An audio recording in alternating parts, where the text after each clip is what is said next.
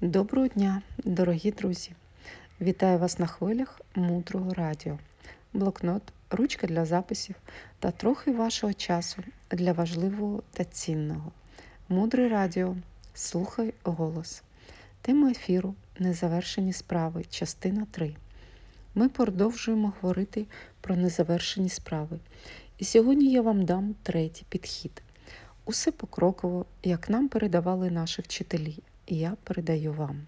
Подумайте про ту незавершену справу, яка дасть плоди, які в першу чергу будуть давати нові плоди, як фейерверк.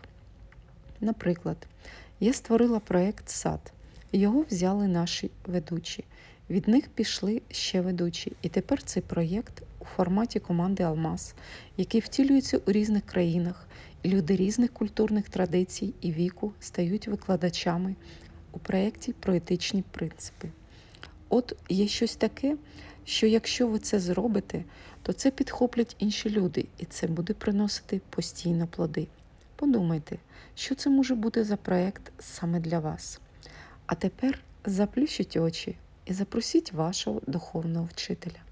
Уявіть його сяючий простір перед собою і дуже сильно попросіть усім серцем вашого вчителя стати вашим керівником у цьому проєкті, аби він або вона вели вас, і аби він або вона скеровували вас.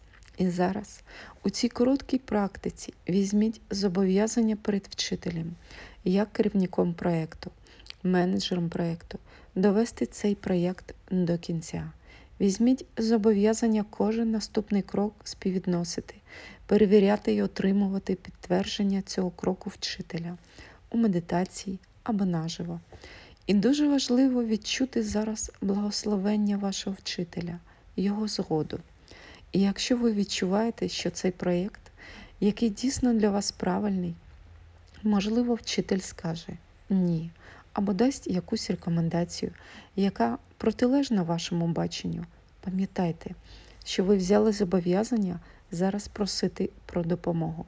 Відмовтесь від стану, і я сама, я сама краще знаю.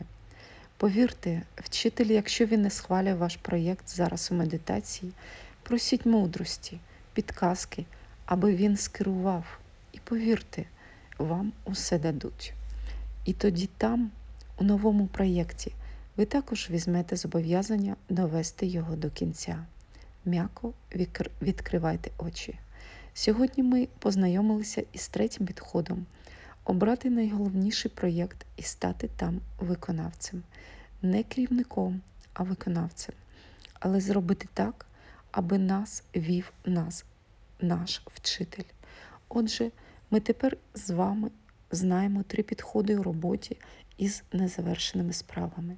Перший це коли ми посилюємо своє насіння з радості. Це перший підхід.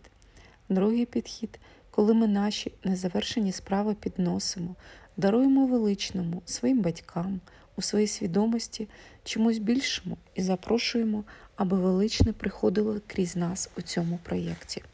І третій підхід обрати найсильніший головний проєкт і стати там виконавцем, а не керівником.